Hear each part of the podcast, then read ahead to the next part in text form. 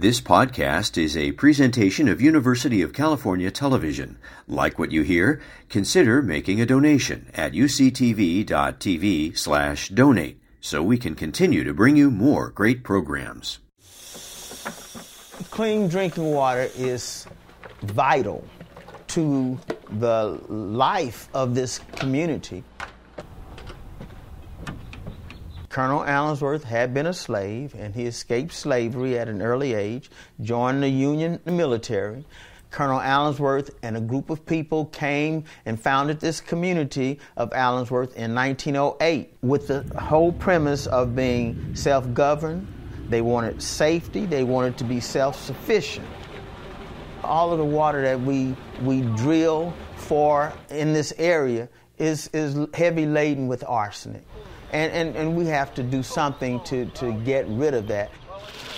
Arsenic is one of the most toxic naturally occurring substances. It's spread naturally all around the Earth's crust, it's found almost everywhere. And under certain conditions, arsenic will leach into groundwater.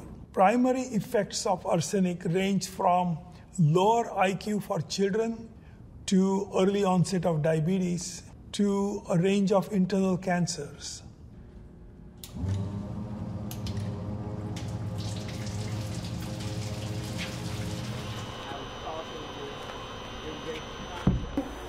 So these are five of our electrochemical reactors. We call it ACAI, air cathode assisted iron electrocoagulation. In the reactor, one wall is made out of steel and the opposite wall is made out of carbon cloth.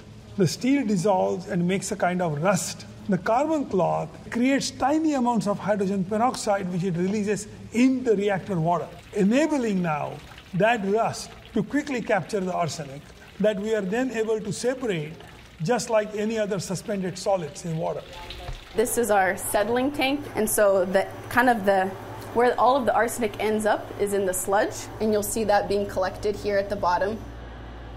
So then the clear water on top of the settling tank overflows into just a holding tank so that we're able to again pump all of that water that's mostly clean through the rapid sand filter.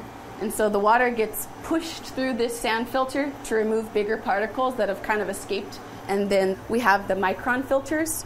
We take samples every hour to check on arsenic concentrations. So the influent groundwater has about 200 parts per billion arsenic. By the time we've treated this water, it's coming out consistently below 10 parts per billion.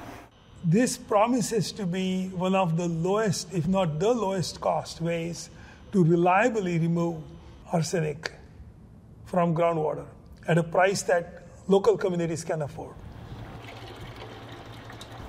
With drought as an issue for all of us, especially here in California, we're seeing groundwater levels go lower and essentially concentrates the arsenic levels in the water we have.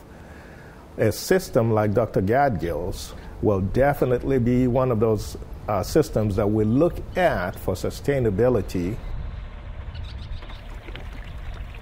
Uh, I'm very excited about the future. I believe that if it can work here, then there are implications for communities not only throughout California, but around the country and around the world.